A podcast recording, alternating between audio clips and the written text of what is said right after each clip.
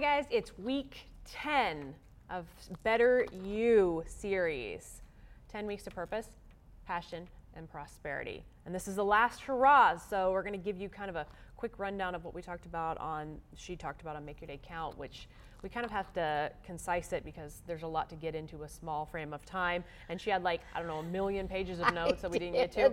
I, was I like, had a book on week gonna, 10. Week 10 needs to be a book. I think it was like 18 pages or some it absurd number. Crazy. 18 pages and 18 minutes of notes is kind of insane. So we're going to go through, have a little more time to breathe, get a few more points that were missed. So if you missed week 10, check out our um, archives of Make Your Day Count, catch up on week 10, which is learn from the best. And then this will just be the extended version of the things that we didn't really get to get into in the show. And there's even some free things available to help you along this 10 week journey. So go and look, check, check that out. out the archives and make sure you're getting a hold of that. So, Jordan, when I was thinking about week 10 and my last opportunity to talk about it purpose, passion, and prosperity, I believe when you find the purpose God has for you, no matter what it is, um, and then you become passionate about it, you'll prosper in it because you love it.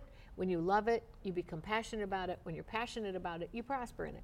So, one of the things that I, I made reference to is the fact that throughout the Bible, there are mentors, there are people in the Bible that are some of the most um, amazing examples. And you may be thinking, well, the Bible was written thousands of years ago. What's that got to do with today?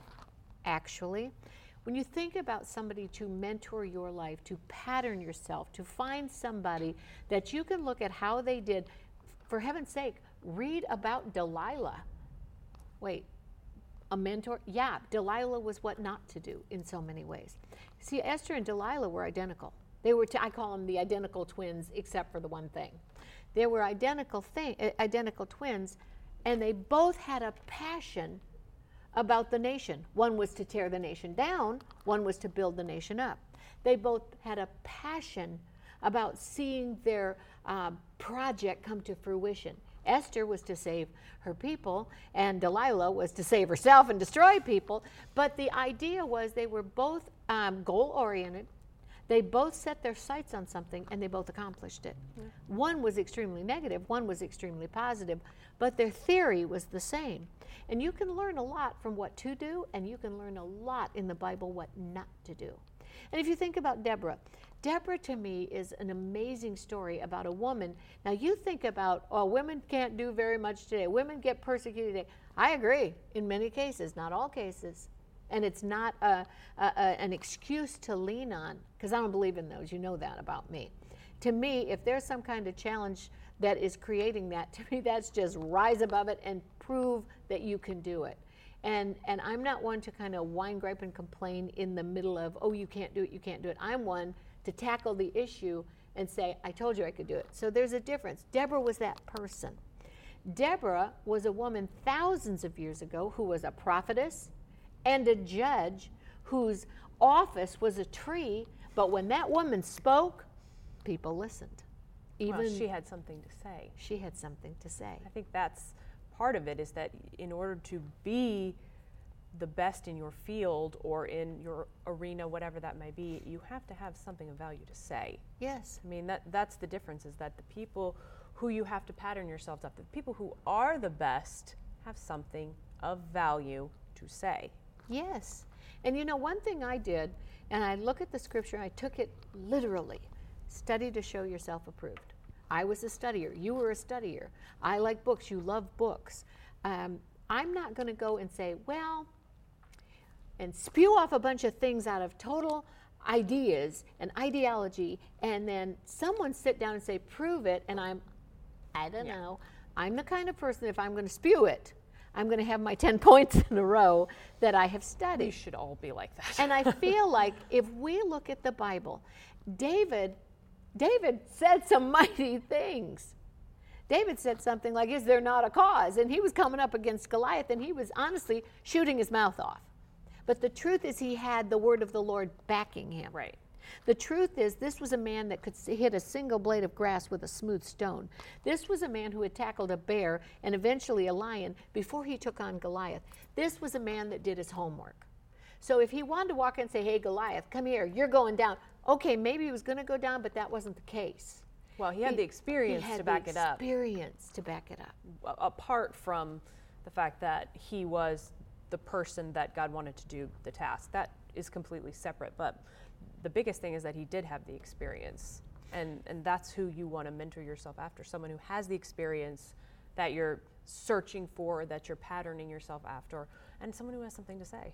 My biggest um, fault of myself, if you're going to say it, when I get ready to preach, if I have a subject or I'm going somewhere and they've given me a subject, they want like a theme of a women's conference or something, and they give me that theme, I will go and I'll make this much stack of notes. My hardest thing about myself is to hit the edit button and say, okay, I don't have 17 years to teach this, I have one afternoon. Make it sense. But, but I would rather, in a sense, edit it than go in unprepared. Yeah. And my big thing, pardon me, was prior preparation prevents poor performance. And how many times? Oh, if Oh, I say it out say loud, how many I like- times if she said that? That poor child, bless So your dear many heart. times. And if you had a piano lesson, or if you had a school lesson, or if you had a church lesson, or if you had a, a, a sporting event, Jordan was really great athlete. If she had these things, what would I say to you? Don't go in unprepared. And I Failing would to plan is planning to fail. oh, I remember it like it was yesterday. and that's because I said it yesterday. She did. Oh well, you probably did say it yesterday. you say it all the time. You've said it all my all entire the time, life. Yeah. your entire life. And that was the thing. I when I took piano as a kid, I didn't want to go in unprepared. In fact, it was to the point of where the piano teacher would say, "Let's give you two notebooks instead of one," because I was intense about it. But why would I waste my time and my money just shooting off my mouth when he said, "Play Moonlight Sonata," and I said, "That's my favorite song in the world." Well, oh great, and I play chopsticks. I can't play Moonlight Sonata until, until I have had the preparation and until I've had the learning. This is what I say, I, you know, Dad. Every time Jordan comes over, I I I giggle because I think you only come when we're watching Shark Tank. But the truth is a lot of Shark Tank. I'm starting we're always think watching that's the Shark only Tank. thing you watch. and I sat and watched a shark episode where this person, to me, in my very limited opinion, had something that was super cool, super awesome. I don't think it had ever been done before. But when they went in, they wouldn't listen.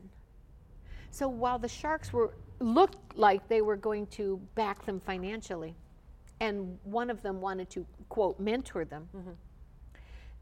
they wouldn't listen.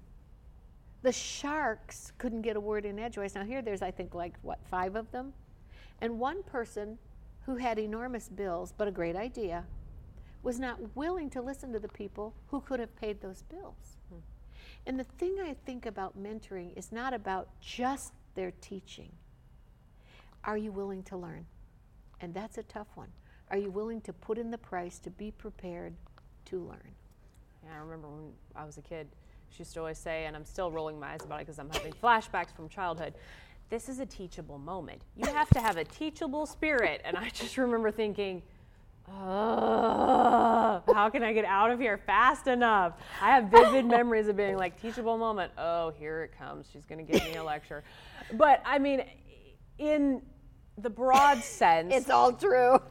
she has a plan and a purpose, and she had a point in Yeah. that there are things that you will not be the expert in. You cannot be the expert in everything. That's just not realistic. Someone, in one way or another, will know more about a subject or an experience or a skill than you.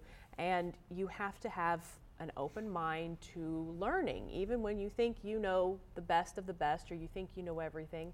I would be willing to bet that there are a lot of times that that's not the case. when I was in high school, leading up to high school, and I told this before, leading up to high school was very interesting because I was that driven straight A student. I remember one time, the only B I ever got was in penmanship, and it's because my teacher said to me, um, I refused to give straight A's. I had to find something arbitrary to give you a B, and, and it broke my heart. And I went and talked to her, and I said, You know, if I deserve the straight A's, it's only fair I got straight A's, so she gave me the A. So, having said that, fast forward into Algebra 2.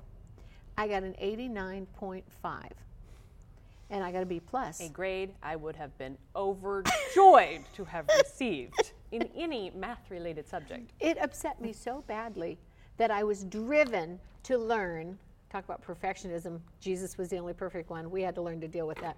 But I was driven to understand, you know, eh, keep going, keep going, keep going until one day I said, I will never take a math class again.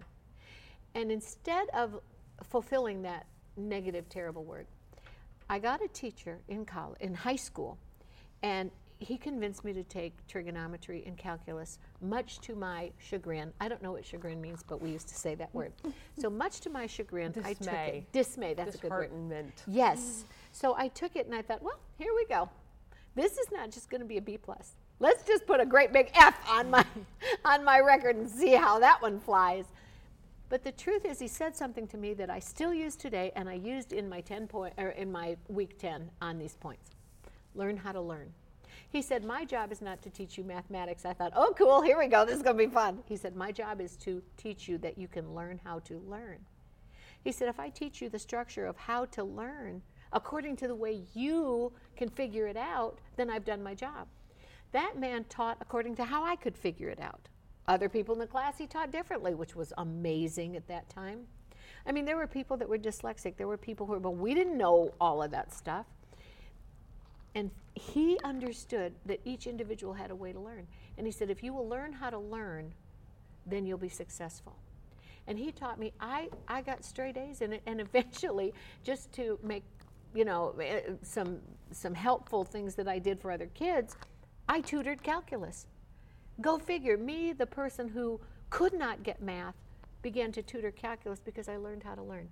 When there is a viable teacher, it's time to learn how to learn. Be teachable, as Jordan said. That teachable moment, Proverbs 31, Deborah, Esther, um, Shark Tank. Find things that will let you learn. Be teachable. Have, here we go, Jordan. Oh, here it here is. it is. Have a teachable spirit. Teachable spirit, teachable moment. Mm. I'm going to get all kinds of eye rolls on Mm, my There's gonna be a lot of eye rolling today.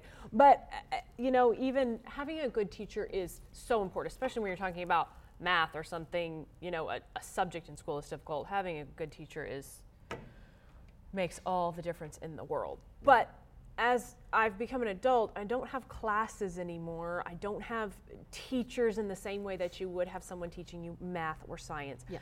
But that doesn't mean that there aren't people who can still teach you something. And having Mentor you. and having a good attitude about learning and having a good attitude about realizing you don't know the most about every subject in the entire world is a big step towards that. And even I've encountered people just casually that I can tell they think they're the best at it and me saying otherwise, whether I'm right or not, isn't gonna make any difference. So I'm just gonna not, you know, I'm gonna keep my mouth shut because I'm gonna waste my time. Yep. And that attitude will not get you anywhere Yeah. in life. Yep. Find someone who knows more about it than you and study and learn and have a teachable spirit. There it goes.